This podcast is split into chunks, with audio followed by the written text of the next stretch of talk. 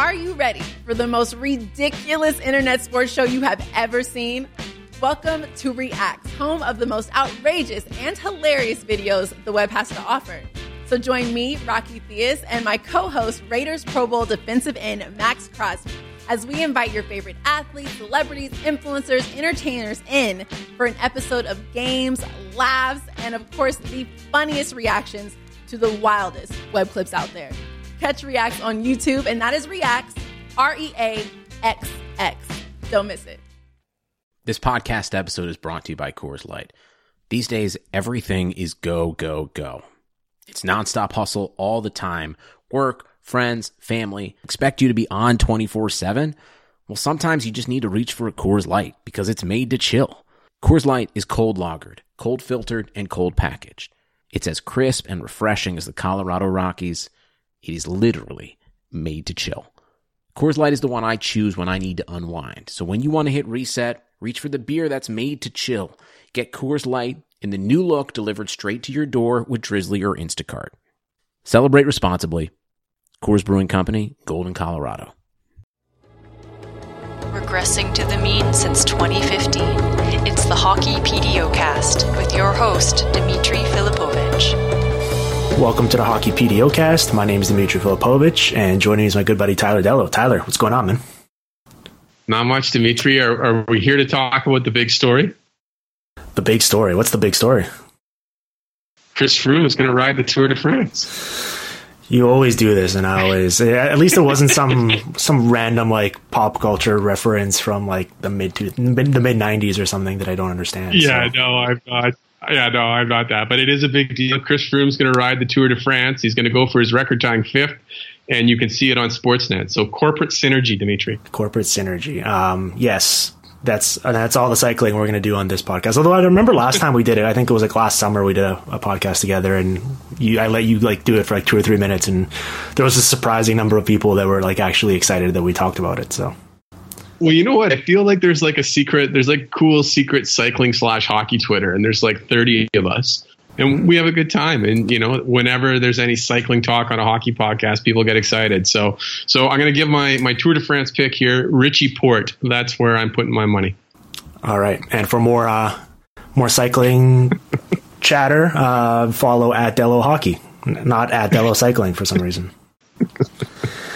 Um, hey, I try, I'm trying to just expand horizons, Dimitri. Yes. Um, okay, so we are recording this on um, July 2nd. It's Monday evening. So we're going to try to uh, post it tomorrow morning. So if any, uh, there's still only a few guys really that haven't found new homes yet in free agency. Um, most of the top names have already gone off the market. So we can comfortably talk about that without fear of, uh, of missing out on too much new, new late breaking news. Um, let's start with the Tavares stuff because I feel like um, that's what people want to hear about the most, and it's the most relevant uh, topic or discussion point for us. So, um, where are you at with this? Do you think?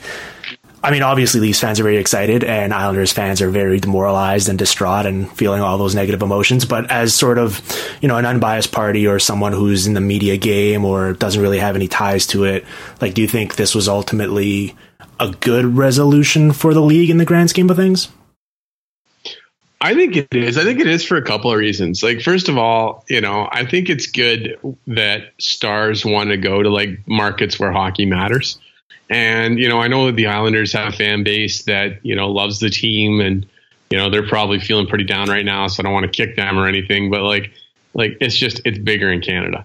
And, and you know, like John Tavares now, he's on one of the biggest stages, or he's on he's on the biggest stage, and I think it's good for the league when like the you know big players are in big markets, and uh, I also think it's good for the league when you know players are you know, and we'll see if this is a trend. But if if Tavares is like the first you know of a of a group of players who's like you know, I'm going to try and set myself up to win. I'm going to go and try and, you know, not, you know, it's almost it's like they're rewarding the Leafs for having done it the right way, right? Like the, you know, they're like, these guys are doing it well. I want to be a part of that program. I think that's good for the league because I think it kind of creates pressure on other teams to, you know, basically up their game. And so, you know, like it's the fact that this has happened, you know, when teams are doing long term planning now, like one of the things they can say is like, look, if we can put together a really good, cheap young team, you know, maybe we can go out and land our own John Tavares in, in a few years. And I think that's, uh, you know, that's a hell of an incentive for teams to kind of do what the Leafs did and do it properly. You're right. It's always great to see a, a plucky upstart organization like the Toronto Maple Leafs finally have something go their way. Well, but it doesn't just have to be the Maple Leafs, right? Like, I'm sure we'll talk about the Senators at some point, but like, the Senators could Why? do a lot. Why would we talk about the Senators? Well, I don't know. Just, just, I. But you get my point, right? Like, like you know, there's nothing. There's nothing. Like, it's not like. It's not like Toronto is where they are now because they rained money on people. Like they certainly had resources that other teams don't have. But at the same time, you know, they made a lot of good bets and they were willing to suffer while at the same time not totally burning it down. And they got some lucky breaks. But, you know, like it's I don't know. Again, you look at you look at a team like Ottawa. To me, there's no reason that Ottawa couldn't pursue something similar. Right. Uh, it's just a matter of whether or not they're competent enough to pull it off. Yeah, no, you're right. I mean, obviously, having money is one thing, that's a nice luxury, but actually, it doesn't really ultimately mean much if you're wasting it and you're not actually optimizing it. I, I listen, I feel bad for the Islanders fans because this was a pretty crappy way to sort of be dragged along and then left at the altar. It really felt like, you know, just following along with this in 2018 on Twitter throughout the whole thing. It like, it's, I feel like the process started off with optimism and then with each passing minute as we approach that deadline for them to sort of you know have pole position, being able to offer the eighth year.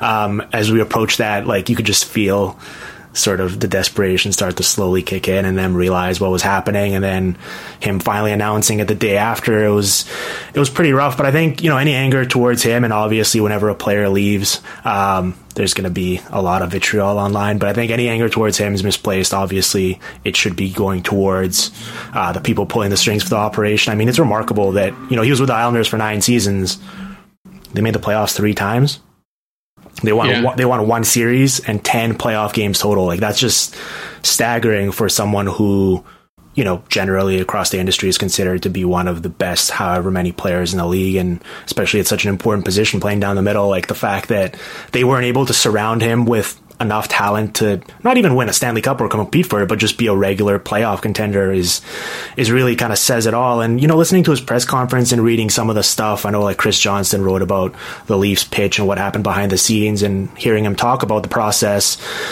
Like, forget the hometown narrative for a second. I think, and it being the Toronto Maple Leafs, I think what, what was clear to me was, like, you know, he's mentioning sort of the organizational hierarchy and the Marlies and them running stuff the right way and sort of realizing that you know, being with the Leafs gives him a chance to compete for a cup next year, but also realistically for the duration of this contract. And I think that's what this boiled down to. So I can't, I understand why Islanders fans would be upset that he's no longer on their team, but it's hard to fault him for making the decision because just from, you know, a purely hockey decision, uh, forgetting all the other factors, it does seem like it checks out for him. Yep. No, I, I, I agree with that. And it's, you know, it's, it's funny. Um, I'd say the crazy thing is that like I actually like the way the Islanders draft. Like I think that they're a pretty progressive team when it comes to drafting. I suspect that they're a team that pays attention to a lot of numbers and whatnot. Um, and like that Matt Barzal pick, that is such a home run. Uh, like that is that is huge. But they were just terrible at everything else for like the entire time they had him. Yeah. Like really, you know, outside of trading for Boychuk and Leddy, it's just like, hey, we'll put these you know randoms with John, you know, with John Tavares and see what happens. It was just like, uh, you know, it was it was just I don't know. It just seemed to me to be rudderless. Other than we have John Tavares, and you know, I don't know. Did you see that press release? Yeah, the one where uh, Lou made note of individual performance rather than team success or something like that. Individual success, yes. Individ- what do you think? Was that was that deliberate? Oh, I think so. I think with stuff like that, I mean, obviously, you know, like the, the, when LeBron James left the Cavs the first time and the Comic Sans letter and stuff like that, like obviously that's much less subtle. But I think all of these press yeah, releases, like there's there's a message there. I, I'm I'm I'm sure of it. That's I don't know. That's just like all due respect to the Islanders, but that's outrageous. Like they just, you know, he's a great player. They really didn't put a lot around him. I think Barzal is a incredibly exciting player. Like, um, like God, he scored 85 points last year. Like, so like they aren't bereft of things. And you know, I, if I'm an Islanders fan, I really hope that the lesson that uh, I hope that the lesson that the franchise takes from this is that you know, you can't just twiddle your thumbs forever. Mm. And you know, when you get a chance, and like I'll be honest, like I think Barzal is a special talent. Yep. Um, and you know, he may he might not be quite Tavares class, although like he, you know, he, he is obscene how good he is. Mm-hmm. Um, but you know, hopefully they don't. You know, hopefully they don't piss him away too. Like that's you know that's really I think what you, what you have to hope for at this point if you're an Islanders fan. It sucks that Tavares is gone, but they almost get a bit of a do over with a you know wildly talented young center, and hopefully there's some lessons learned by the organization. They do, but at the same time, just like you know, based on how um, bad they've been for for this long of a stretch now, like there's not nearly enough there to show for it, right? Like obviously a guy like Barzal is a great building block, and I thought you know things really worked out for them at this this draft in particular, where they had a few guys fall to them in the first round, but like beyond that, I mean, based on how bad they've been and uh, where they've been picking, like there just isn't nearly enough. So I don't think that's. It is a bit of a saving grace because if Barzal wasn't there and if it didn't hit that home run, like then it would just be so incredibly bleak. But at the same time, like where they go from here is is tough. And if the early indications uh, aren't very promising, based on it felt like they had a certain amount of money they were looking to spend yesterday, and when after when they realized they weren't getting Tavares, they turned to Val Filppula and Leo Komarov and re-signing Thomas Hickey, and it's like, well, that doesn't seem like it's a great alternative. So I don't, it's it's not great right now, and I listen, I I don't blame Tavares for this because with all those teams that he was meeting with, I really did feel like for the most part, except for maybe Dallas, like whichever one he picked would be a reasonable bet to be considered sort of a cup contender or sort of on the fringe at least. Whereas if you went back to the Islanders, you know, barring some remarkable changes that they could have pulled rabbits out of the hat, like they would have been a playoff contender again. Like I, I just, you know, it just seems like it was the obvious move for a guy who is signing a contract that's basically going to take him through the remainder of his productive seasons. Yeah, no, I, I, I agree. Like, and it's funny. Like everyone kept saying the Sharks, and the one thing you know that really I had a hard time with with the Sharks is just that you know their core is so much older than Toronto's, and so if you're a player like him, um, you know who's 20, so this contract will cover what 20. Oh gosh, I'm blanking on his age now. What is he? 28. 20, yeah, 28, I think. So yeah, into his Yeah, mid so 30s. this- yeah, yeah. So yeah, this will take him through 28 to 36 or whatever, or 28, whatever it is. It doesn't matter. But um, you know, like Toronto's got a much younger core of players than the Sharks do, and so if there's some age, you know, from his perspective, if there's some age-related decline at some point, um, you know, the Leafs are in a stronger position to to deal with that than the Sharks would be. So yeah, no, it's it's from a hockey perspective, it seemed to me like it made a ton of sense. Yeah. Um, okay, well, let's get into that hockey perspective then. So, like, stylistically, um, how this, how the chess pieces fit here for the Leafs will be fascinating. I mean, when you have Matthews, Tavares, and Kadri in some form down the middle, it's pretty hard to mess it up. But, I don't, like, what do you, what do you think the most logical, um, line combinations are there in terms of just like skill sets and what if you were running it like what the best way to optimize it would be would you keep Nylander with with Matthews and maybe go with Tavares and Marner or do you, do you see a fit there or is it, is it one of those things where you could just basically put all the names into a blender and you can't really go wrong Uh, yeah, I think you can't go wrong. That said, Tavares and Marner seems to make sense to me. I was thinking a little bit about their power play, and if you watch the power play, because like the Leafs have to redo their power play anyway, right? Because of uh, JVR leaving. I hope that's not a spoiler for anybody about something we'll later. But um, so they have to redo their power play, and um, you know, it, it struck me that when you look at the Islanders' power play from last year, it was their main unit was Leddy with. Uh, Barzal on the uh, on the left flank and um, Tavares on the uh, right flank, and so you had each of them sort of on their off wing. And Tavares would move around a lot, like he had a lot of freedom to, to kind of float around within that. But you wonder whether or not the Leafs, you know, wouldn't be maybe copying that. Throw Marner in the Barzal spot, Tavares in the in the same spot, and then you've got Rielly on the point, and uh, and then you can you know put probably Kadri in the in the middle and, and one other guy. So you know, I, to me, I, I think it's you know it's you can really see a lot of ways he's going to fit, and you know what's exciting is you're replacing the uh, the Tyler Bozak line with the John Tavares line. yeah that's not bad it's not bad um, Not, not bad. it's yeah, and assuming you know Kadri's probably gonna get um, continue to get more of the sort of defensive responsibility that basically, I mean, either Tavares or Matthews then will presumably get to play quite a bit against like tertiary competition, especially uh, defense pairings. So like that's also one of those things where um, throughout his career, I imagine he didn't really get the luxury of that too much, just based on who was surrounding him on the Islanders. Like obviously he got a bit of a reprieve last year uh, with Barzal being there, but for the most part, like it's there's going to be a lot of a lot of uh, a lot of minutes for those guys to feast on uh, opposing defenses as well. Oh sure, and this is I don't know this is controversial for reasons that escape me, but uh, first line players play different competition than guys on the third line. Yes. And, you know, so for the Leafs, if you go look who Tyler Bozak played last year and you contrast it with who Auston Matthews played or who John Tavares played, it's much different.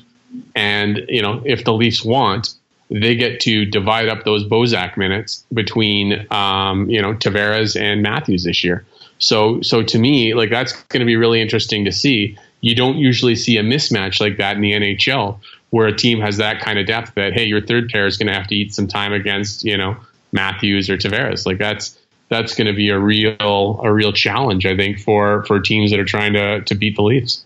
Well, yeah, and obviously, you know, the quality of competition is the one component, and then you get into the quality of teammates discussion as well that goes ties into that, and it's like. I don't know. I, I, I have to go back and look at the list, but I feel like whether it's whether it's Marner or Nylander or, or who, who have you, like there's a real strong argument to be made that that player is going to be the most skilled line mate Tavares has ever really played with, right? Like it's like yeah. what's the, what's the list? It's like Matt Moulson, PA Parenteau, Josh Bailey, like Kyle Okposo. Like with all due respect to those guys, it's a lot of guys who sort of got paid just because they played a lot with Tavares and produced in those minutes, but otherwise haven't had much success in the league without him. So I'm, I'm they, they, played with Tavares, they had success, and then Buffalo paid them. That's the uh, that's the formula here. um, yeah, so it's it's it's as an unbiased observer, I think it's going to be really fun to watch. Now, something I was thinking about was, you know, just looking around the league. Um, a lot of the teams that we'd consider contenders um, heading into July 1st didn't necessarily, I don't think, improve that much. Um, you know, for most of those teams, it's like they're pretty cash strapped at this point because if you're very good, chances are you're already paying a lot of good players a lot of money, so you don't have too much wiggle room. But you know, just going up and down the list, and it's like the Bruins, who I think you know obviously beat the Leafs in round one and would be considered to be one of their main challengers in the Atlantic. Like their big addition was adding John Moore to a weird contract. Like the Lightning just extended Ryan McDonagh, and we can get into that a bit later. But they didn't necessarily add anyone to kind of help boost them up a bit more. So you go on and down the list, and it's a lot of teams either kind of stood pat or even got a bit worse. Whereas the Leafs are the one kind of clear, obvious team that got significantly better yesterday. Yeah, no, I think that's a I think that's a legitimate point. Uh, I think it's hard to get better in free agency, right? Just because like it's you know it's a place to find complementary players, and like frankly, you know, it's basically it's a place where if you're getting into a bidding war for a player, you're probably not going to do well. Mm-hmm. So uh, you know, like it's it's you know, so in Toronto's case, you know, they went out and got a guy who's a legitimate first line center. I just I, I that's not the norm for free agency historically in the NHL. Although you know, hopefully that that changes. But yeah, no, I, I think the Leafs took a huge step forward I'm not sure anybody else did. So what do you what do you think about the fact that uh, they're currently listed as the favorites for the 2018-19 Stanley Cup? Uh, I don't know. It's you know, do I do what I would they be number one on my list? I'm not sure they would be. At the same time, um, you know, the league's wide open these days, um, and you know, so so, and when you factor in that, you know, maybe you think Winnipeg's better, but who's going to draw more action from the casual better, right? Winnipeg or, or the Leafs. And, you know, when you factor that in, it doesn't really surprise me. You know, I think Toronto is probably, you have to have them on the list of teams now that could win the cup next year. Um, you know, they're maybe not quite number one for me, but they're certainly up there. Yeah. Yeah, well, it makes sense. Obviously, people are pretty excited, and betting odds generally work, and sort of they want to get as much action as possible, and people are jumping on that. So, yeah, I don't know. It's uh, it's going to be fun. I'm really excited to watch them. I know that. Um, I know that's not necessarily a, a hot take or a bunch of uh, well informed analysis, but I'm I, I think that they were incredibly fun to watch before, and now adding Tavares, it adds a whole new wrinkle that's gonna I'm gonna try to watch pretty much every single one of their games next season.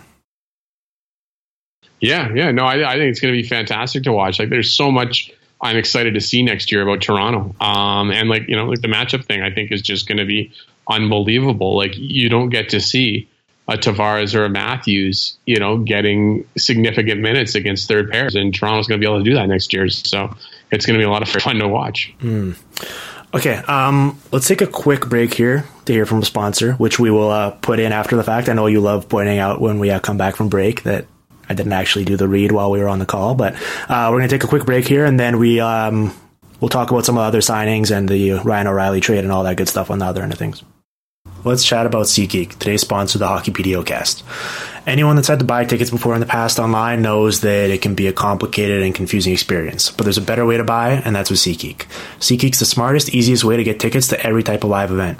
Whether you're searching for a last minute deal, planning a night out with friends, or need to find the perfect gift for someone in your life, SeatGeek's going to help you find the best seats at the best prices, fully guaranteed. And they'll do so um, using this color coded map that lays out all of the available options to you. Um, so it's really user friendly, and honestly, it'll only take you a couple minutes, and then you check out, and you're pretty much good to go to the game. Um, you know, there's no hockey or basketball on right now, but baseball season's in full effect, concert season's in full effect, and honestly, um, you know, with the NHL schedule now out, um, if you're a fan of the Leafs and you're living in Toronto, you can start getting excited about the John Tavares era by looking up some Leafs tickets for next fall, or if you are likewise a Canucks fan in Vancouver, you can start getting excited about the Jay Beagle era and, and looking for uh, dirt cheap tickets for Canucks games as well. Um, best of all, regardless of whether you're a Leafs or Canucks fan, you're my listener, and that means you're going to get $20 off your first SeatGeek purchase. So just download the SeatGeek app and enter the promo code PDO today. That's promo code PDO for $20 off your first SeatGeek purchase. Now, let's get back to Tyler Dellow and the Hockey PDO cast. And we're back. Uh, the magic of podcasting. What were you selling? Uh, SeatGeek. Um, they've been a loyal sponsor of the podcast, so hopefully, uh, if you're going to any concerts or any uh, baseball games or anything this summer, um, hopefully you SeatGeek can use the promo code PDO. Uh, let's talk a bit about the Ryan. This is, this is, why this is why you don't want to talk about the Tour de France because there's no seats. Exactly. Yeah. It's just all anyone can just stand there. So that's what this is. This is SeatGeek shutting down an exciting discussion, even though it's a fine product it's all about the money, man. Like unlike John Tavares, I can't be taking hometown discounts here and less money. Like I'm, I'm whoever can pay me, I'm going to sign there. So, uh, all right. Well, you SeatGeek then help Dimitri out. So, so what's up next? um, so we're going to talk about Ryan O'Reilly. Um, right. So for those that missed it, it was basically Patrick Berglund, Vlad Sobotka, uh, Tage Thompson, who the Blues took 26th in 2016, and next year's first and a 2021 second rounder. Um, what were your thoughts on this trade? I've I've given it probably way too much thought, um, as I do with this stuff. It ultimately, uh, there's more important things to think about in life. But I've have I've been crunching uh, it from every angle since it broke. So uh, I'm curious to hear what you have to say about it. I like Tage Thompson throwing bombs at the uh, at the Blues. I thought that was cool. Hmm. Yeah, on my, know, on so my list. I, on my list of uh, where the Blues season went wrong last year, uh, Tage Thompson not getting enough uh, respect and responsibility and opportunities was very low on the list. yeah, no, I, I, that was good. That was very, very NBA up the, uh, you know, up the animosity, entertainment value of the product. I don't know. What did I think about it? Um, I didn't really think Buffalo got much back, to be honest. And particularly when you factor in that they're taking Berglund and Sobotka, and like they're guys, but they're guys who cost money. And I don't know, maybe like we'll see what Buffalo does if they're going to spin them off or keep them. But you know, I, I don't really understand where Buffalo thinks they're at with their rebuild. And you know, I don't like selling guys after a terrible year all around. Like Ryan O'Reilly, I think, is better than what we've seen in Buffalo. Mm-hmm. And I think the problem with selling guys after years like this is you just get taken to the cleaners, and you know it's hard to get better losing trades. Yeah, well, I mean, it's interesting because obviously they're still they still see themselves as in that sort of uh, asset accruing phase and sort of still part of the early stages of the rebuild. Although I'm sure um, their fans aren't very excited to hear that. Um, but like I, I I like the perspective of you know they're getting as many kicks as they can and they can, and they got a bunch of assets here, but it doesn't really seem like any of them are super premium assets. Like that Blues pick I think the Blues will be a contender to make the playoffs, and that could be sort of in the early 20s. Now, I know that if the Sharks also make the playoffs, the, Sabres are going to have three first rounders, so potentially you could get creative there and maybe make a package and move up and get something in that regard. But like, it's just from from the Blues perspective, um, like they got a really good player here. Uh, they didn't really take on any extra money. Um, yeah. Like O'Reilly's contract runs longer, but at least for the next two seasons, Sobotka and Berglund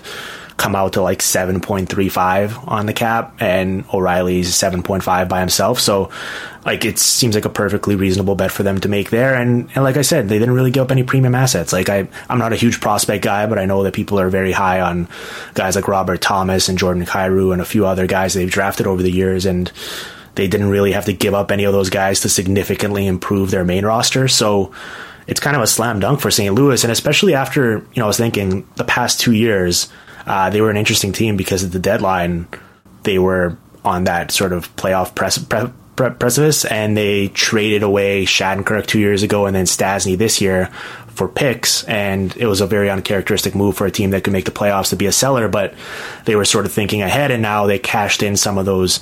Uh, you know, draft capital chips to make this trade. So I think for, for Blues fans, it's it's pretty exciting that they're actually kind of working on going for it now a bit and sort of improving their main roster as opposed to con- consistently just pushing it back and waiting waiting a few years. Yeah, I agree with that. Like, you know, one of my one of my things with the NHL is, you know, when you get a world class player, you can't just be waiting for tomorrow forever. Mm-hmm. And you know, St. Louis has been doing that for a while with Tarasenko. And um, you know, it's it's I, I, like to see teams being aggressive when they're in that situation. So no, I, I like it for the Blues. I like the philosophy. That Central Division is an abattoir, though. Eh? Yeah, yeah, it's gonna be tough. Was, that's what I was saying like when I was talking about that pick and where it's going to be in the first round, I was like, oh, they're obviously going to be a playoff team. I like their team on paper, but then I was thinking about that Central Division, and it's like very conceivable that they could miss out just because it's going to be an absolute slugfest.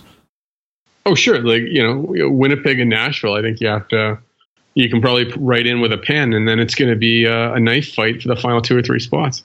Yeah. Well, for the Sabres, like, it's, it's weird because it just, it felt like they didn't have a lot of leverage just because it seemed like they were so committed to getting rid of Ryan O'Reilly, which was interesting to me because, like, com- coming back with him on their roster next year would be perfectly fine if I was running that team. But it seemed like for whatever reason they sort of backed themselves in his corner, and then with that deadline for a signing bonus coming up as well, it's like the market was sort of limited to. I presume just based on the reports we'd heard, like the Habs for some reason were really interested, and the Sharks after they missed out on Tavares. But otherwise, like the list of teams that would have been in the hunt for Ryan O'Reilly in this case were very limited. So, like from that perspective, I guess they got a decent return, but the alternative of just standing pat and going into the season with Ryan O'Reilly on your roster seems like it would have been a more appealing option, all things considered. Yeah, like for me, I look at Buffalo, and a huge part of their problem is they can't score. And I, you know, with them, I almost think it's a tactical thing. And I'd rather, you know, and maybe they've done this, like, you know, we don't know what they've done, but if I was them, I would be engaged in a massive product or project to try and figure out if our team does something differently that is preventing us from generating quality chances at five on five. Uh, because you know it, it, almost seems to me like it has to be the case, and if that's right, like, like even like Jack Eichel, like what is like Jack Eichel's like on ice shooting percentage has been horrible for most of his career.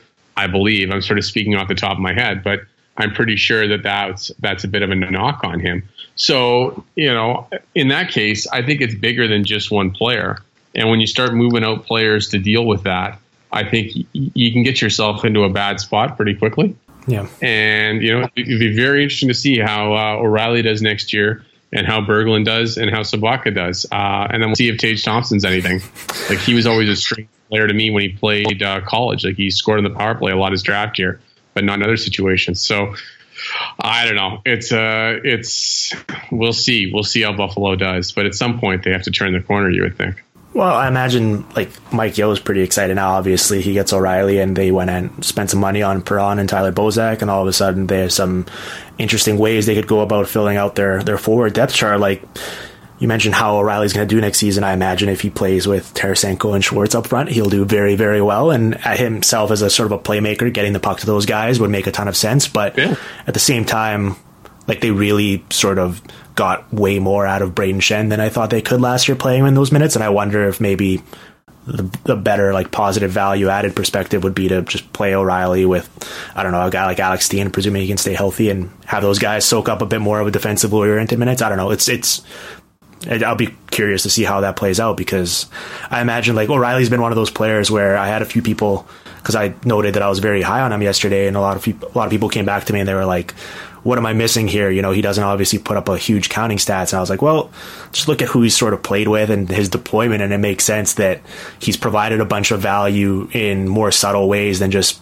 You know, putting the puck in the net just based on the circumstances he's played in. So obviously, if he gets to pass the puck to a to a Vlad Tarasenko next season, I could see him just putting up a, a boatload of assists, and all of a sudden people being like, "Oh, well, Ryan O'Reilly, what a fantastic player!" Yeah, yeah. No, it's it's it's a strange one for me, and you know we'll see where Buffalo's going, but I, I have a hard time wrapping my head around what they're doing. Mm. Uh, it's it's that's a team that's got some distance to go, I guess. Yeah. Well, I imagine Sabres fans are still probably pretty excited about Rasmus Dahlin, so I feel like uh, even if they're not too happy with this trade, it's still it's still been a good summer for them. Yep, yep. No, that's that's true. That's true. They've uh, they've had a pretty good uh, couple weeks. So, my next note here on uh, on our talking points is uh, bad teams showed us yesterday why they're bad. Um, and I think that was uh, I didn't add much more than that. I wrote these notes yesterday, but I think I was alluding to the Canucks. So let's talk about uh, whatever the hell they did yesterday because it was uh, it was a quagmire. All right, it was a very uh, very interesting uh, set of decisions that they made, just throwing a bunch of money in more importantly, uh, a bunch of term to Jay Beagle and Antoine Roussel, continuing. Uh, you know, you mentioned how was it? Yeah, you you mentioned I don't know if it was the Islanders or Sabres, but I guess both apply kind of the rudderless, directionless uh, team building philosophies they've had uh, for the Canucks that would apply as well. Because for a team that's been really really bad and deeply uh, entrenched in the rebuilding phase, they don't really seem to grasp where they're at organizationally with some of these moves. Yeah, it's it's it's incomprehensible to me like, what they're doing. Like I, I don't, you know, and I, I sort of wrote this at the Athletic, and maybe I wasn't clear enough, but like when you're a team in Vancouver's position, like really, you should just be offering one year deals to free agents, and whoever will take your one year deals, those that's who you get. And, you know, like it's one thing if you can get a Tavares, fine, you know, go nuts. But, you know, like, like Jay Beagle is not a building block. Antoine Roussel is not a building block. Your team is going to stink next year, whether you have those players or not. Uh, those players are going to age and decline over the next few years. So even if, you know, the Canucks plan comes to fruition and they get good, they're still going to have these players then who are sort of have declined because they, you know, they signed them to multi-year deals now. Like you know, why not say to the, you know, the free agents, say, look, you know, whoever wants a one year deal, come talk to us. And, you know, we've only got so many one year deals to hand out, but we're prepared to, you know, pay a little more to do it. Um, and then you're in a position where, you know, you can trade them at the trade deadline if there's interest. Um, and but just really, you're not sort of locked into these players as as they go along. Like you know, Vancouver should want to get the 2020 version of Jay Jay Beagle if they need a Jay Beagle. They don't you know, like whoever he is in 2020, not not the current edition, but just older. Um, so I, I just I don't understand the thinking. Like I don't understand. Like there a meeting in Vancouver where they went went around the room. They're like, you know, how much better does Jay Beagle make us next year? And someone was like, oh, we're a playoff team with him, and we're a 70 point team without. Like it's just it it, it baffles me that they would that they would do this. And like the attrition rate on those guys is brutal. And so I, I don't understand the thinking. I don't understand what they're doing. It's just, it's just, it's strange. It's very strange stuff. I like that uh, you are one of the few people in this world that is like as viscerally upset by some of the decisions this team makes as as I am. Um, I I'm not sure what would be a more more alarming uh, reality if you know moves like this. You could kind of look at it from two perspectives. One is they're basically just signaling like we are not planning on being good over the next couple years, and that's why we're going to give Jay Beagle and Antoine Roussel four years and Sam Gagner three years, and we're just trying to fill out its roster and sort of have NHL players filling these spots, and you know we're going to take our time. Or if they actually believe that you know the Jay Beagles of the world are going to come in and turn this thing around with their culture changing attitude and stuff. Like I, I guess the latter would be more concerning because then that's just pure, um, you know, lack of personnel evaluation. But both are very troubling if you're a fan of this team because you know they had a positive draft and people are excited about some of the guys they took, but just all of their main roster moves just suggest that there isn't really much of a plan and they can't really think ahead beyond what's happening this season, and that's very alarming when you're building out an NHL team. Yeah, no, I, I don't, you know, I, it's, let's say, I don't, I don't know what to say about it. I don't know what they think. I don't know, you know, I, I, I don't know. I don't understand it at all. I understand, like, I can understand the idea of wanting to sort of insulate your younger players and wanting to have players around who can do the dirty work. I get all that. Um, I, that makes a ton of sense to me what I don't get is uh, is is you know like signing these guys for term. Like you know, it's it's almost to me like it's like you have to earn, earn the right to do that. And when you're a bad team, like you know, you say, "Who can we get on a one year deal?" And and and that's I don't understand why the Canucks aren't doing that. Like it's just it's unfathomable to me. Well, the way the Canucks run the team is, I think like this Benning Linden regime would have worked better like before the internet because they say stuff sometimes that it feels like they're not aware of the fact that people can, you know, find old quotes they've said online or fact check stuff. So like, you know, they made a made a point of saying that they're, you know, this was the market for these guys, or in past instances where they haven't been able to trade players or get value for them, they're like, oh, there, there's no market for that, and it's like, it just it's insane to me that they suggested that the market for Jay Beagle was a four year deal because I'd be very curious to know A, who they were competing against, and B, you see some of the other contracts that are signed, and like other than, I guess, what the Islanders did by giving Leo Komarov uh, four years, it's a lot of these guys were going for one or two seasons that are, you know, either equivalent or even better options. So like it just felt like they were kind of bidding against themselves, which leads me to believe honestly that they genuinely do believe that you know, in their pro scout meetings, assuming they do even have pro scouts, that they think that Jay Beagle and Antoine Roussel are going to be the difference between what they were last season and being a much better team. And I just, I think that's flawed logic. Well, I, I almost wonder, like, I, I wonder, like, do they know that, like, like, I don't know, like, do they know, you know, sort of generally what kind of contracts in terms of length guys like Jay Beagle will get? Or, or did they, cause, and I was thinking about this too, like, can you think of any guys like sort of fourth line guys who penalty kill who got four year deals recently, like in their thirties? Like Matt well, Hendricks is Leo, one Leo Komarov for me. Yeah, okay, Leo Komarov. Yeah, okay, sure. but but other than that, like Matt Hendricks, you remember when Nashville signed Matt Hendricks and Eric Nystrom? Yeah, how'd that work out for them? Yeah, they traded Hendricks, you know, and, and you know, and there's there's you know things to like. Well, Matt is a Matt Hendricks is a hockey player, mm-hmm. but but he was they traded within you know a few months, and as I recall, I think they just ended up buying out Nystrom or he went on waivers or like it was it was, and I I can't think of any like four year deals for players like this in their thirties. It's well, can you like I, I am like I'm like you know and I'm gonna I'm gonna look into this because I'm like who does this? Yeah, it it really does feel like uh you know the, the, this this regime is just kind of on its own island where they're not like communicating with the rest of the hockey world, so they're just like operating in their own headspace. It's like, oh yeah, sure, yeah, Jay Beagle, yeah. he, he, just won a cup. He should go for uh, four years. Let's bring him in and uh, lock this down. And it's like, no, just feel the market. Like talk to other executives, see what's going on in the past, like look at recent history. Like there's no need to do this. And you know, we're beating up on the Canucks here, but I thought some of these other teams too, like the Red Wings, oh, for I example. Think, I think that's fine on the Canucks. I, I just, I, I don't understand what they're like. I don't know. I, I, you know, and, and like, like, like I get the idea that you don't, you can't have a team of like 23, 19 year olds. I get that.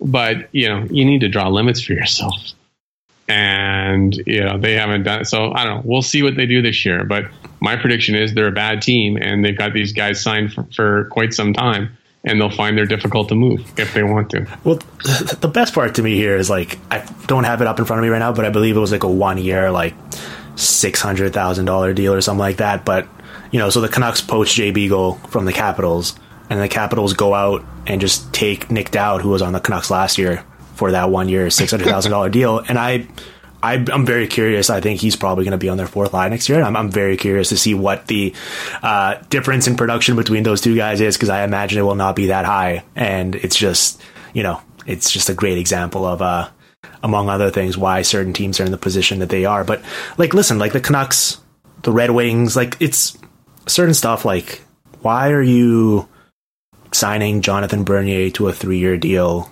if you're the Red Wings? Like, what what is your plan?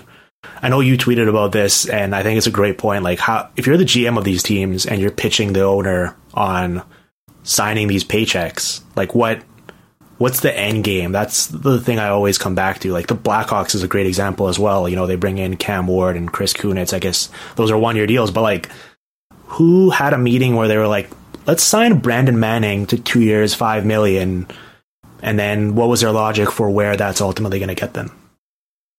Yeah, no, I I I agree. I have a hard time. You know, it's yeah. I think the salary and Dimitri. A lot of this comes back to the NHL salary structure, which I think is all screwed up. Um, you know, the NHL salary structure is, I, I think basically middle class guys make too much money. And, you know, so if you're a team that's a contender, uh, fine, you know, you have to live with that. But if you're a team that's just rebuilding, like why why why get into that game? You know, like those guys, you know, they're not they're not like is you know maybe you spend a bunch of money and you go from 73 to 78 points. Like what's the point? And that's really where you know like like you know the Canucks are lavishing money on Jay Beagle and uh, Antoine Roussel. Do either of them play defense? And like I appreciate that there were no defensemen out there, but like boys, keep your powder dry. You know. Yeah. Well, uh, maybe it's one of those things where, you know, we typically surround ourselves with certain like minded individuals in terms of like Twitter and who we talk to on a daily basis. So maybe it's not an accurate representation of the fan base some of these teams are appealing to. Like, I'm sure there's people in Vancouver um, that are very excited that the Canucks got Jay Beagle. And it's quite possible that this, you know, the, the GM is trying to elicit some sort of a reaction like that, and people are like, "Oh yeah, like Jay Beagle's going to come in, it's going to be great." Antoine Roussel, I'm, like, I'm excited. You know, the Red Wings brought back Thomas Vanek and have Mike Green. Like, yeah, that's great. Like, so maybe it's quite possible that you know we are uh, a minority that's actually thinking about this stuff from a bigger picture uh, perspective, as opposed to just being excited that our favorite team is doing something and has a press release to tweet out there. Well, I guess, but I don't even. Yeah, I don't know. Do yeah, I'd love to know. You know, if teams have done any research on that and whether or not uh, the Jay Beagles of the world sell tickets. I, I, I can't believe he does. I I can't believe you know. And obviously, you know, people like you and me are in a are in a uh, you know you're in a bubble because you know you you tend to talk to people who think about the game the same way as you, but I just I don't understand. You know that I can't believe that anybody is you know th- and like I like Antoine Roussel as a player, but I don't think he's bringing buzz to the market. No, no, definitely so. no. No, you know the, the Antoine Roussel jerseys are not flying off of uh, off the shelves at, at Rogers Arena. I, I, I feel comfortable saying that. Um, okay, enough about that. By Honestly, way, it's depressing me. What what is it? Uh, did you like uh, Thomas Vanek getting a no trade? I thought it was funny. I thought like I like the uh, I like the comedic comedic aspect of it. Yeah, I mean, and listen, it was only a one year deal, and he was a perfectly fine, productive player last year. Like I'm, I'm okay with that. Like if they gave Thomas Vanek a three year deal, I'd be like, why are you why are you doing that? But you know what? It's hard to get too upset about that one. I don't know, but like when you brought back Tyler, is it Tyler Motte? Is that how you say his name? Yeah. Yeah, yeah. For the Canucks, yeah. Yeah, like when that was the return yeah, at the last trade deadline, like doesn't he kind of come with a de facto no trade at this point? Yeah, but like, that that leads teams me, aren't going to be trading.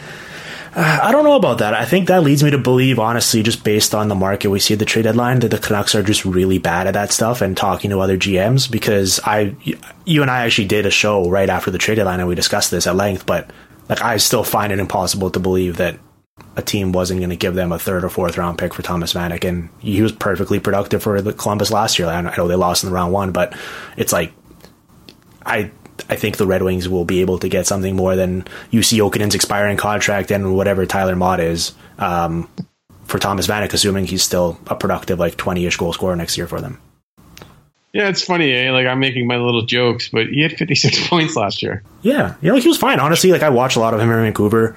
Um, like he did really well. Brock Boeser seemed to really like him, and I do think there's a bit of value to that. And he was perfectly fine in Columbus. Like there's much worse players that we've talked about on the show that got uh, more term and more money than him. So, in the grand scheme of things, I think that's perfectly fine one. But well, no, I, and I will agree with you, Dimitri. Like, like that is to me what teams like Detroit should be doing. Mm-hmm. Like one year deals, one year deals, and you just you can't be getting tied to guys like this. And you know, Detroit at least got it right with Vanek. You know, Vancouver had uh, some other things going on. Yeah.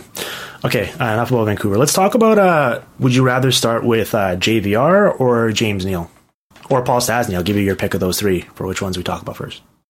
Ah, let's talk about JVR. All right, let's do it. Um, I know you're a big, uh, you're all about the power play. You're, uh, power plays are interesting.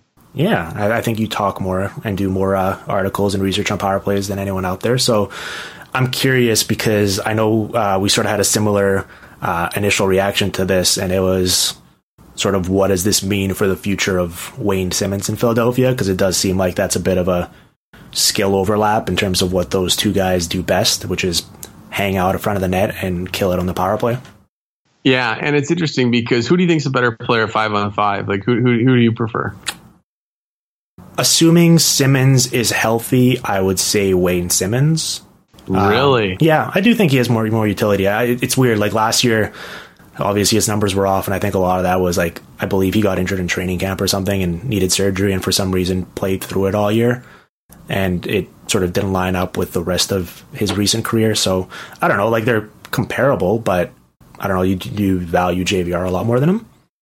Um, yeah, I don't know. I I Simmonds is always kind of I've been eh with him at, at, five on five. Like obviously he's a you know he's a monster on the power play. Mm-hmm. Um, and I think he's it's crazy. Like when you look at the leading power play goal scorers of the decade, like you know it's like Ovechkin and then Simmonds, and like he is a he is a legitimate, you know, superstar when it comes to scoring goals on the power play. Um, so it, it's weird to me that they would bring in a guy whose skill set overlaps with that in, in, JVR.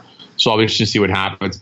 I do like Simmonds. I think he's a really good penalty killer, mm-hmm. and um, I think that was kind of a surprise to learn. Like it's kind of funny, eh? Like LA trades into Philly. At that point, he wasn't really a power play guy. Philly sort of like experiments him on the power play, and it's like, oh, this guy's a huge stud on the power play. And then a few years later, they're like, huh, I wonder if he can kill penalties. And actually, it turns out he's pretty good at that too. So it's it's a very interesting thing to me. Um, I'm really interested to see what happens with with Simmonds because to me, it seems like Philadelphia plans to move on. Which I don't blame them for, considering the fact that you know he's either he's getting into his 30s if he's not there already, and he has one year left on his deal, right? So it's and just based on his sort of player and body type, like I I would not want to be on the hook for giving him a long term deal in free agency when he hits it next summer. So it seems like this is yeah. a bit of insurance there. I mean, at five on five, it makes perfect sense. Like you can bump Simmonds down to the third line. I think Van Riemsdyk. Just thinking about him as a player, like he is, he is a bit one dimensional. Fortunately, that one dimension is a very useful one when when it comes to playing hockey. But like, I think he'll, I think he'll fit in with a guy like Jake Voracek, for example, seamlessly because what Voracek does incredibly well is carry the puck through the neutral zone and act as a playmaker in the offensive zone. And I think Van Riemsdyk is sort of like when you get into that offensive zone, he's a monster. I don't really see what else he brings to the table outside of that offensive zone. So putting him with a guy like that, I think will be really able to optimize his skill set. Like if you just look at how Toronto used him, for example, I don't think is an accident that he was so productive last year when he was playing some very carefully, uh, very carefully massaged minutes by uh, Mike Babcock. Let's say that. Yeah. Yeah. No, I, I, I buy that. He's, um, and, but it's interesting, right? Like to me, like, you know, guys like that are, are flawed players, but at the same time, if you can put them with people who can take advantage of them, um, I think you can kind of really extract some value there. So mm-hmm. it'll be interesting to me to see what Philadelphia does to get value out of JVR at five on five. Yeah, me as well. Um, and what happens with Wayne Simmonds, whether it means he's moving or whether they're just going to play this out and see what happens next summer. But I think, like I said, assuming he's healthy heading into next year, um, I love him as a player and he'll be a very, very valuable contributor to them. Um, the James Neal one, Uh, so he's he's turning 31 and he just got a five year deal, which is obviously um, alarming. At the same time, um, you know, last year I feel like we were really clamoring for the Flames to get a player with his skill set to play in their top six when you know their underlying numbers were really good, but the results weren't there because of some of the players they were using, and I felt like, man, they really could have used the James Neal type. Now, obviously, with the five year price tag, it's a bit rich, yeah. but I don't know. Like, I think he, assuming he doesn't fall off a cliff immediately, I think that he helps the Flames quite a bit, especially from that uh, perspective of like matching skill sets with some of their guys in the top two lines. Yeah, well, Calgary really needs to find a way. Pardon me. Am I boring you here? What are you? What's going on? No, no, no. Hey, I was up at six o'clock riding my bike, Dimitri, and it's a billion degrees here, so okay. I'm uh, okay. I'm tired. Um, no, I think Calgary needs to find a way to uh, to you know turn some of the big possession from the Backlund line into goals, mm-hmm. and they didn't do it last year. So you know it's it's and this goes back to the JVR thing, right? In terms of you know putting guys in positions where their skill set complements the skill sets of others. And I wonder if Neal will be a good fit with those guys because they can move. You know, if say you know say he's playing with Tkachuk and uh, and Backlund, you know he can move the, the they can they seem able to drive possession. Can he help take advantage of that and put bucks in that? I like that a lot. I, I, I, that was sort of my first thought as well because I think the natural inclination is to be like, oh, you know, he's especially with Ferland gone, James Neal could be playing with uh, Gaudreau and Monahan on the top line. But I actually like I like Michael Frolik quite a bit as a player, but he is just such a disaster when it comes to shooting percentage and actually converting some of those opportunities. And if guys like Tkachuk, especially who's a great playmaker, and Backlund, uh, who are both possession monsters, will have the puck that frequently in the offensive zone, have it pair them with a guy who can actually convert those chances into goals seems like a, a foolproof strategy. So I'm all for it. I think this is, I guess, it's just this is like sort of the price of doing business in free agency. That's why you said at the top, good teams typically are the ones who are uh, making big changes at this time of year because you will have to pay that premium and that tax, and you're going to generally get into the uncomfortable spot of giving a James Neal a contract into his mid 30s when you don't think he's going to age that well into them. Yeah, no, absolutely. I agree with that. Which is why I was surprised to see that Paul Stastny only got three years. I thought he was a candidate to really um, not get overpaid, but get too many years tacked onto the end of his deal. Uh, you know, he's turning 33, I believe, this year, and after to, he's no he's no Jay Beagle. Well, it's it's it's it's true. He really is no James J, J, James Beagle. Um, yeah, it's it's especially after Tavares went off the board. Like he was very clearly the the best center available, and with teams looking for a guy like that, I thought he could get more, but listen, like three years, 6.5 per seems to make sense. And for the Golden Knights, he slots in as that second center and that they could really use. Now I know they lost Perron and Neal, but I'm okay with them walking away from them. Like, what do you what, what do you think about that fit of Stastny on the on the Knights? And are you surprised that both he didn't get more and that the Jets didn't put up more of a fight to retain him based on how good he looked at to close the year for them last year? Eh, I don't know. The Jets are going to have some salary cap issues over the next little while. Um, like they got a lot of guys who are going to get paid. They got Blake Wheeler to deal with. I, I think the Jets are just, you know, you can't pay everybody, and um, you know, so I, I don't hate that from Winnipeg's perspective. Um, you know, we'll we'll see how he does from um, from the perspective of the uh, of the Golden Knights, just because they aren't. Um, you know, like if you look at their team last year, the first line was really the big producer of five on five value. Mm-hmm. And, you know, we'll see if Stastny at this stage, stage of his career can can drive a second line and be a positive value contributor. I think that, you know, that's you know, we'll see if he can do it. That's a tall that's a tall task. Like, you know, he had a good year in Winnipeg, but he was also able to play down the, the lineup. Yeah, yeah, it helps playing with uh, with Nick Ehlers and Patrick Laine. I'm sure that'll make a bunch of guys look good. Um, no, yeah, you're right. I think okay. The one final note I want to make here before we get out of here is oh well, there's a couple. Okay, let's go through this. Um, the class of defensemen you mentioned before that it was it was bleak. I mean, it's I think that was an understatement. But I guess we'll see where Calvin DeHaan signs. But like beyond that, I mean, good lord, the Jack Johnson contract was. Uh, I'm glad it happened because the dialogue between the back and forth between Jarmo Kekalainen and Jim Rutherford and John Tyrrell kind of chiming in was uh, made for great theater, and the NHL could use more of that. But we went you through know this. what's funny?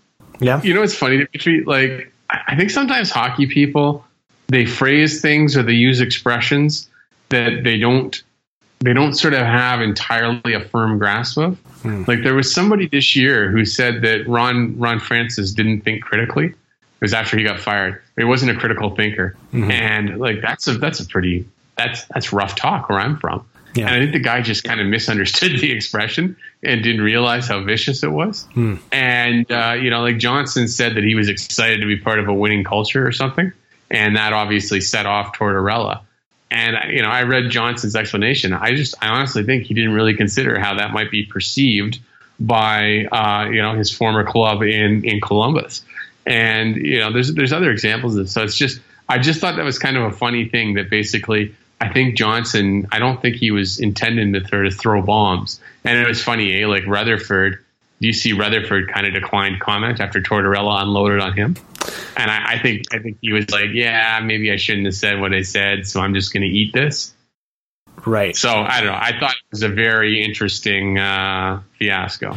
But when a team makes a decision like this, um, like giving five years to a Jack Johnson, um, and there's so much sort of pushback online from the hockey community wondering, like, you know, what I've watched Jack Johnson, I've looked at his underlying data, I, I don't think he's worth that. And then, you know, I, I don't know if Jim Rutherford, sort of reading between the lines of his comments, was like similar to maybe on a lesser scale, but similar to what Steve Yzerman did with Dan Girardi last year, where it was kind of like that, you know, black box internal data argument where it's like clearly the Penguins believe that Jack Johnson is a much better player than we think he is. And I, it's, that's always an interesting, uh, interesting stance for, for teams to take. Do you really?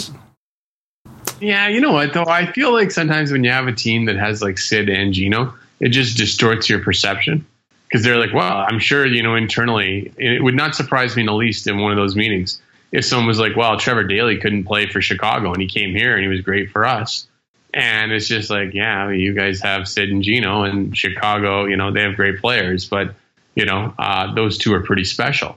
And it wouldn't surprise me if they sort of talk themselves into it on the same basis. Um, you know, well, you know, bring him here, it'll be like Trevor Daley.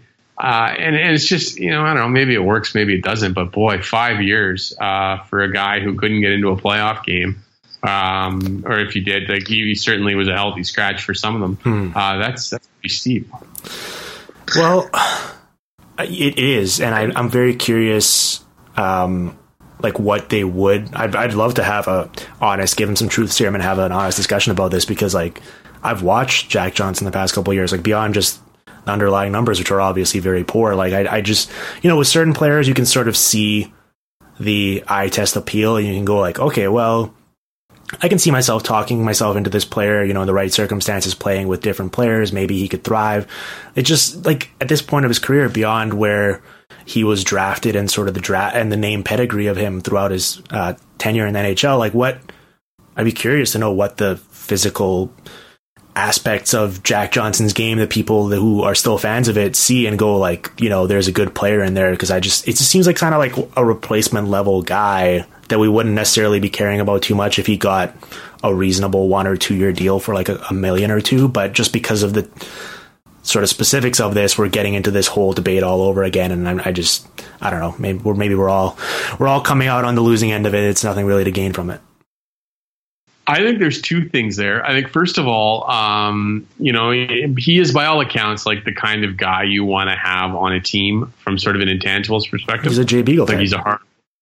Yeah, he's he's Jay Beagle. He's a hard worker. He's you know like he he sets a good example. Um, you know, he, he sounds to me like like you know like he's he's he's a good a good team player, and I think teams value that. Um, I also think like you know he does like you know it's, it's someone you know I was talking to someone in hockey, and what he said to me was you know he skates great, you know he plays hard, and he's like a moose in front of the net.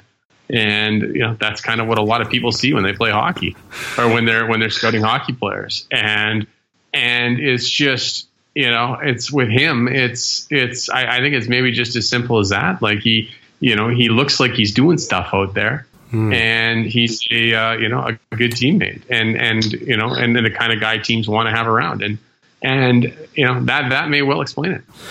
He's certainly doing stuff when he's out there chasing the puck because he never has it on his stick. Yeah, it's uh, when you say uh, he's a moose in front of the net, that's like the most Canadian quote I think I've ever heard. he's like a moose yeah, in front of the net. He's a moose in front of the net, eh? Yeah, yeah. no, he's a pretty, pretty, pretty Canadian quote. So, so I don't know. Like it's it's one of those things. Is it going to kill Pittsburgh? No, but you know, if he's not very good and he's eating up, you know, that money, it, it squeezes him a little bit. Well, don't you think it also there is, uh, you know, you were saying how having Malkin and Crosby can kind of distort your perception of stuff, and I think there is a bit of probably hubris involved as well, where it's like, especially when they go and you know they get Justin Schultz, for example, and he does pretty well on their team. Like I, I, I do think for some of these teams, there's probably an element involved where it's like, you know, we've had this happen before. We can probably get another guy from a different situation. He'll do just way better on our team because we believe in our team that much. And playing with Crosby and Malkin, he very well might, but it's it just seems like it's not probably the best, most optimal way to do business. Yeah, yeah, no, it's I don't know, it's it's you know those teams that have those kind of players, they can get away with some things. Mm-hmm. Okay, um, so to wrap this up, what are are there any other dominoes are waiting to fall? Like you know, the UFA is available. There's nothing really of note. Um, it feels like we're sort of waiting, obviously, on a potential Karlsson trade, but it does also feel like the Sharks, after missing out on Tavares and Ryan O'Reilly, um, they retained some of their guys here this summer, but it seems like they're still kind of itching to get in on the festivities and bring someone else in onto the roster. So, like, is is there anything else beyond that that you're sort of kind of looking to see in this transaction period that could be of note beyond, you know, routine signings and AHL depth guys and stuff like that? Well, I don't know. Who do you think the Sharks can go get? Uh, I don't know. That's a that's a good one. There aren't too many like I don't know. Like revisit the Max Patch or anything. I guess doesn't really help them down the middle, but it does seem like they're very eager to to spend some more money and improve their team heading into next year. Like they really are. Even if Pacioretty walked as a free agent, it feels like they're really all in on this current core. So I don't know, something like that maybe. Yeah, it's it's funny, eh? Like to contrast them with the uh, with the Islanders like the Islanders don't get Tavares, and they're like, all right, let's go to Plan B, and it's like Val Filppula and and you know like they're just they're just like you know Leo Komarov shooting money around. Whereas you know you're right, there does seem to be a perception that the Sharks are going to maybe try to aim a little bit higher. Um, so you know I, I, think that probably makes sense. Um, the Karlsson thing is is fascinating to me. You know where does he go? I, I don't know if you saw there was a story in an Ottawa paper that kind of was it was crazy. It was one of those stories you read where you're like, is this like an ownership plant? Um, because it was sort of hypothesizing that you know maybe Karlsson's wife was kind of you know shooting some poison back at at Hoffman's partner, and maybe there's some wives who don't like her, and maybe they need to get rid of Carlson too to really clean things up. And I was just like, I was reading this, I'm like, this is weird. So you know, like that to me seems like it's going to happen and it's just a matter of you know when and where. I mean, it seems inevitable that they will wind up in this trade um, prioritizing shedding Bobby Ryan's salary in instead of trying to get the best package in return. And um, you know, I tweeted this, but I, I really think it can't be overstated how um, you know pathetic and shameful that is for an organization to be trading a, a generational player still in his prime who's the face of your franchise uh, in a clear money dump like that is it's sad and I feel bad for Ottawa Senators fans and I guess the only saving grace is it could be one step closer to an ownership change down the road and I guess that's ultimately uh, you know losing a battle to win the war but it's it's pretty bleak right now in the present day. You know what's weird for me about this like is Bobby Ryan that bad? I mean, no, no. Well, obviously, based on the money he's making, yes, like relatively speaking. But okay, you know, you'd rather not be paying him, you know, seven million, seven, and I think it's more. I think it's like seven and a quarter, seven and a half. You know, I think you'd rather not pay him that. I can live with that. But you know, his season last year, and like I was actually looking at this because I was like, you know, what's what's up with Bobby Ryan? his season wasn't that awful from a you know from a rate stat perspective. Um, I'm just pulling this up now.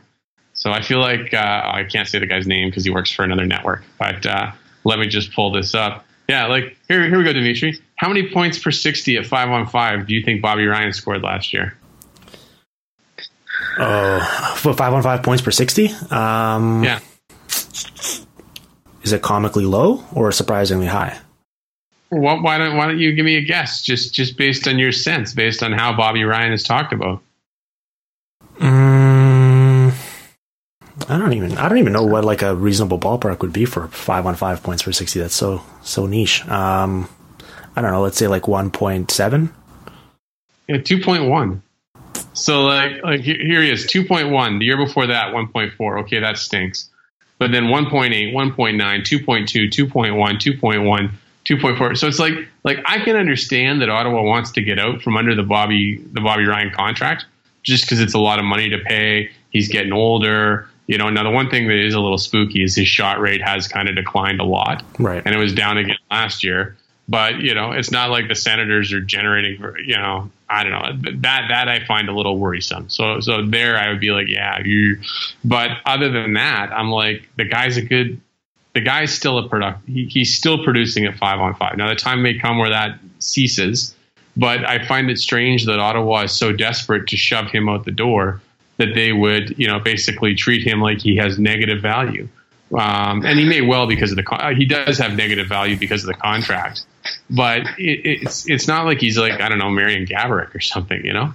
Well, and that's the thing. I, I, I, I agree with you, but I don't find it strange just when you think of it from the perspective of like they want to get out from none of that money, not because they want to use it more wisely on a different player. Like they just don't want to be paying those his paychecks.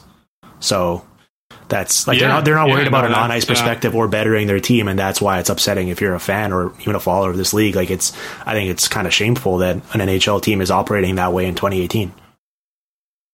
Yeah, no, I completely agree with that. It's uh, it's it's it's I don't know, it's strange. Now at the same time, like it's disappointing, right? Like I'd love to see the Ottawa Senators be like, you know, fine, we're going to be like the sort of scrappy team that tries to be smart, and you know, we're going to try and find a better way to do it. Like, like I, you know, like I'd love to see the Senators be like, okay, you know, we should maybe be cashing guys in after six years, and we're going to avoid, you know, basically any UFA years.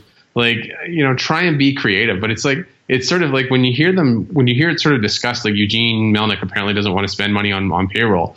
And it, like it doesn't sound like they're going to be clever or anything about it. It's just like no we're just not going to pay people and hope we make the final.